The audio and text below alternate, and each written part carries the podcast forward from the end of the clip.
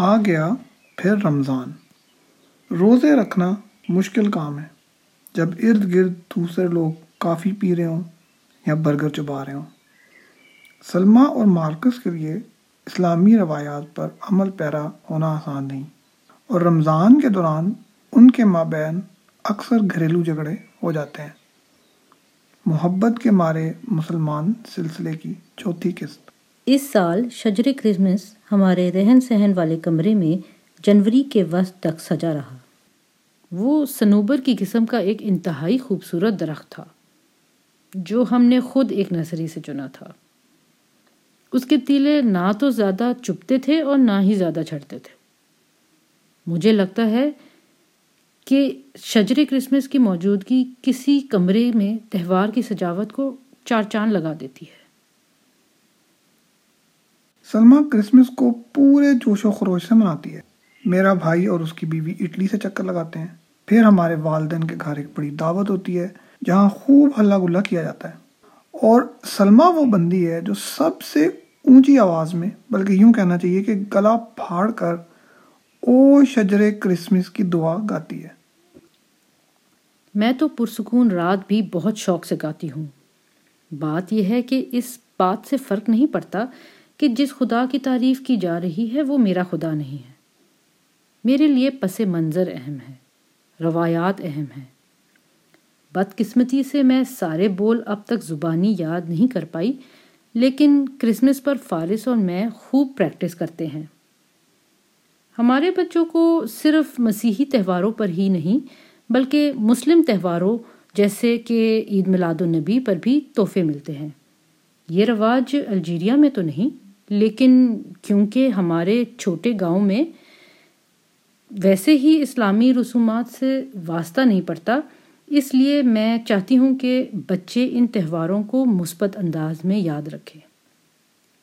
میرے سسرال والے زور دیتے ہیں کہ ہم ایسٹر اور کرسمس مل کر منائیں۔ میری ساس کرسمس پر ہمیشہ چرچ جاتی ہیں۔ مجھے تو تھوڑا شک پڑتا ہے کہ وہ دکھاوے کے لیے جاتی ہیں۔ وہ ہر بار مجھ سے پوچھتی ہیں کہ کیا وہ فارس کو کلیسا میں ساتھ لے کر جا سکتی ہیں؟ اور میں ہر مرتبہ منع کر دیتی ہوں۔ میں نہیں چاہتی کہ وہ فارس کو دکھاوے کی غرض سے پیش کریں۔ سلما کو مسیحی رسومات کا بے پناہ احترام ملحوظ خاطر ہے۔ ویسا ہی احترام وہ میرے والدین سے اپنے مذہب کے لیے چاہتی ہے۔ لیکن اس کی توقع آپ میرے والدین سے نہیں کر سکتے وہ پچھلی پیڑھی کے لوگ ہیں۔ جو اسی گاؤں میں پلے بڑے ہیں اور یہیں اپنی زندگی گزار دی ہے۔ اور ان کے لیے باہر کے مذاہب اور ان کے رسوم و روائج کو ماننا بہت مشکل ہے۔ یہاں میرے لیے اپنے مذہب پر اس طرح چلنا جیسے میں چاہتی ہوں مشکل ہے۔ رمضان کو تو میرے سسرال والے بالکل ہی صحیح نہیں سمجھتے، بلکہ ان کے نزدیک تو سارا دن کچھ نہ کھانا پینا صحت کے لیے خطرناک ہے۔ ہم نے شروع ہی سے طے کیا تھا کہ ہم روزے ساتھ مل کر رکھیں گے۔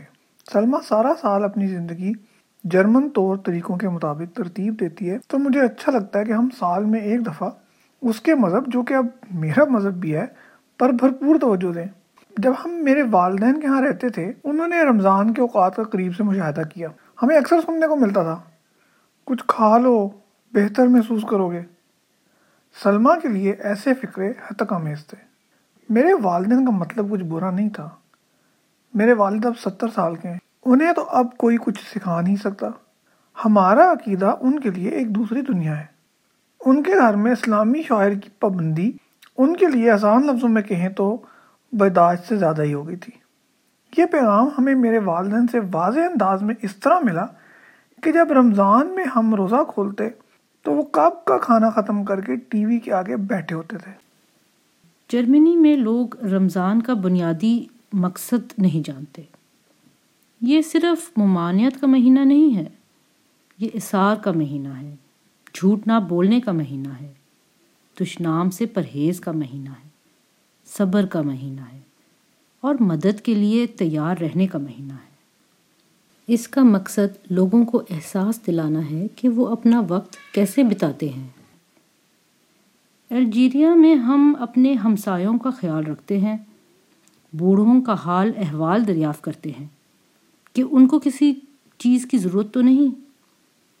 جب میں یہاں کچھ ایسا کرنے کی کوشش کروں تو اس کا الٹا ہی نتیجہ نکلتا ہے۔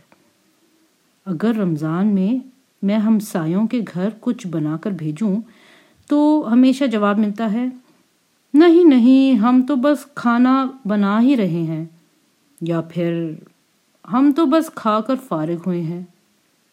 پھر میں مایوس ہو جاتی ہوں۔ ایسا لگتا ہے جیسے مجھے نامنظور کیا گیا ہو۔ الجیریا میں ہمارے گھر کے قریب سڑک پر گرمی ہو یا سردی، ہمیشہ ایک پولیس والا ڈیوٹی پر تعینات رہتا تھا۔ رمضان میں میری امی پولیس والوں کے گھر کی بنائی ہوئی افطاری بھیجتی تھی۔ یہاں کمال ہی تماشا ہو اگر میں ایک پولیس والے کے لیے سوپ کی پلیٹ لے کر جاؤں۔ وہ شاید سمجھے گا کہ میں اس کو زہر دینا چاہتی ہوں۔ گھر پر میں رمضان کا ہمیشہ انتظار کرتی تھی کہ وہ سب کے لیے ایک خاص مہینہ ہوتا تھا۔ یہاں میں رمضان گزر جانے پر سکھ کا سانس لیتی ہوں۔ میں نے تو لوگوں کو بتانا ہی چھوڑ دیا ہے کہ میں روزے سے ہوں۔ بس اکیلی عبادت کرتی ہوں۔ مستقل وہی سوالات کہ ہائے بیچارہ، کیسے سارا دن بنا کھائے پیے گزارا کرتا ہوگا؟ یہ تو صحت کے لیے سخت مضر ہے۔ میں تنگ آ کر کہہ ہی دیتی ہوں۔ ہم سب ابھی تک زندہ ہیں۔ سچی بتاؤں تو رمضان کے گزرنے پر میں بھی خوش ہوتا ہوں۔ ان ہفتوں میں میری اور سلما کی اکثر نوک جوک ہو جاتی ہے۔ وہ چاہتی ہے کہ ہم مل کر قرآن پڑھیں، جس کا مجھے تو کوئی زیادہ شوق نہیں ہے۔ رمضان میں وقت بھی کم ہوتا ہے۔ خالی پیٹ میرا صبر بھی کم ہوتا ہے۔ اور جب ہم کھانا کھاتے ہیں تو اتنی دیر ہو گئی ہوتی ہے کہ میں بس سونا چاہتا ہوں۔ لازمی بات ہے، جب سارا دن کچھ نہیں کھایا جائے تو بندہ چڑچڑا ہو جاتا ہے۔ سلما کہتی ہے کہ میرے مقابلے میں وہ کبھی منہ پھلا کر نہیں بیٹھتی۔ لیکن پھر بلڈ شوگر کی کمی کی وجہ سے ہم ہمیشہ کیوں لڑ رہے ہوتے ہیں؟ شروع کے دن سب کے لیے مشکل ہوتے ہیں۔ میرے لیے بھی۔ جو تو لڑائی ہمارے درمیان پہلے رمضان میں ہوئی تھی۔ ہماری شادی شدہ زندگی کا صحیح معنوں میں پہلا بحران۔ جب میں نے صرف اتنی شکایت کی کہ میں مزید روزے نہیں رکھ سکتا تو سلما کتنی بری طرح خفا ہو گئی تھی۔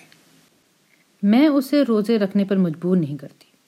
لیکن جب مارکس سارا دن بڑبڑاتا رہتا ہے اور بھوکے رہنے کو اپنے خراب موڈ کا موجب گدانتا ہے، تو وہ رمضان کو کھانے پینے سے پرہیز تک محدود کر رہا ہوتا ہے۔ جبکہ روزوں کی مذہبی بنیاد صرف یہ پرہیز نہیں ہے۔ الجیریا میں بندہ بھلے رمضان میں سارا دن سوتا رہے، لیکن یہاں تو مجھے پورا دن کام کرنا ہے۔ پھر مجھے یہ فکر بھی رہتی ہے کہ مجھے خود غرض مانا جائے گا۔ کہ اس کو صرف اپنے مذہب کی پڑھی ہے اور یہ کلیگ کے ساتھ کافی پینے بھی نہیں جا سکتا۔ یہ بالکل غلط بات ہے۔ ہم اس دوران دوستوں سے ملتے بھی ہیں اور پارٹیوں پر بھی جاتے ہیں۔ جب جرمنی میں میرا پہلا رمضان آیا تھا تو اس وقت فٹ بال کا ورلڈ کپ چل رہا تھا جو ہم نے دوستوں کے ساتھ مل کر دیکھا تھا جس کے دوران دوسرے لوگ خوب کھا پی رہے تھے۔ ہاں وہ بہت ہی مشکل وقت تھا۔ ہماری آنکھوں کے سامنے کیا کیا ٹھونسا جا رہا تھا۔ لوگ کھائے جا رہے ہیں اور میں گھڑی تک کروں کہ کب وقت ہوگا جب میں کچھ کھا سکوں۔ اور جب وقت آتا ہے، تب کھانے کے لیے ایک ہی سینڈوچ باقی بچا ہے۔ اس پر مستاذ اس طرح کے بیانات، لے یار، تھوڑی سی بیئر تو پی لے۔ بدقسمتی سے ہمارے دوست روزوں کو اتنا سنجیدہ نہیں لیتے۔ جب ہمارے دوست اس کا مذاق بناتے ہیں تو مجھے اس بات کا کوئی فرق نہیں پڑتا۔ صرف جب وہ لوگ جنہیں میں جانتی تک نہیں بے وقوفانہ تبصہ کریں تو مجھے غصہ آ جاتا ہے۔ ایسا بھی نہیں ہے کہ ہمیں روزوں کے دوران کھانے کو نہیں ملتا۔ تھیوری کی حد تک رمضان کافی صحت بخش مہینہ ثابت ہو سکتا ہے۔ اگر بندہ اس دوران کم کھائے اور کچھ وزن کم کر لے، لیکن ایسا ہوتا کہاں ہے؟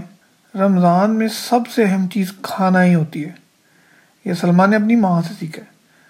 رمضان کے دوران سارا دن میری بیوی باورچی خانے میں کھانا پکاتی رہتی ہے۔ اوپر سے کم وقت انتہائی مزیدار کھانے۔ دیکھیں، جب فارس اور سامی بڑے ہوں گے تو یہ کیسے چلے گا؟ لڑکیوں پر روزے تب واجب ہوتے ہیں جب انہیں ماہواری شروع ہو۔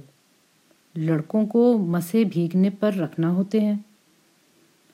رمضان کے اختتام پر عید کے دن میں فارض کو ہمیشہ میٹھے کی ایک پلیٹ ساتھ کنڈر گارڈن بھیجتی ہوں۔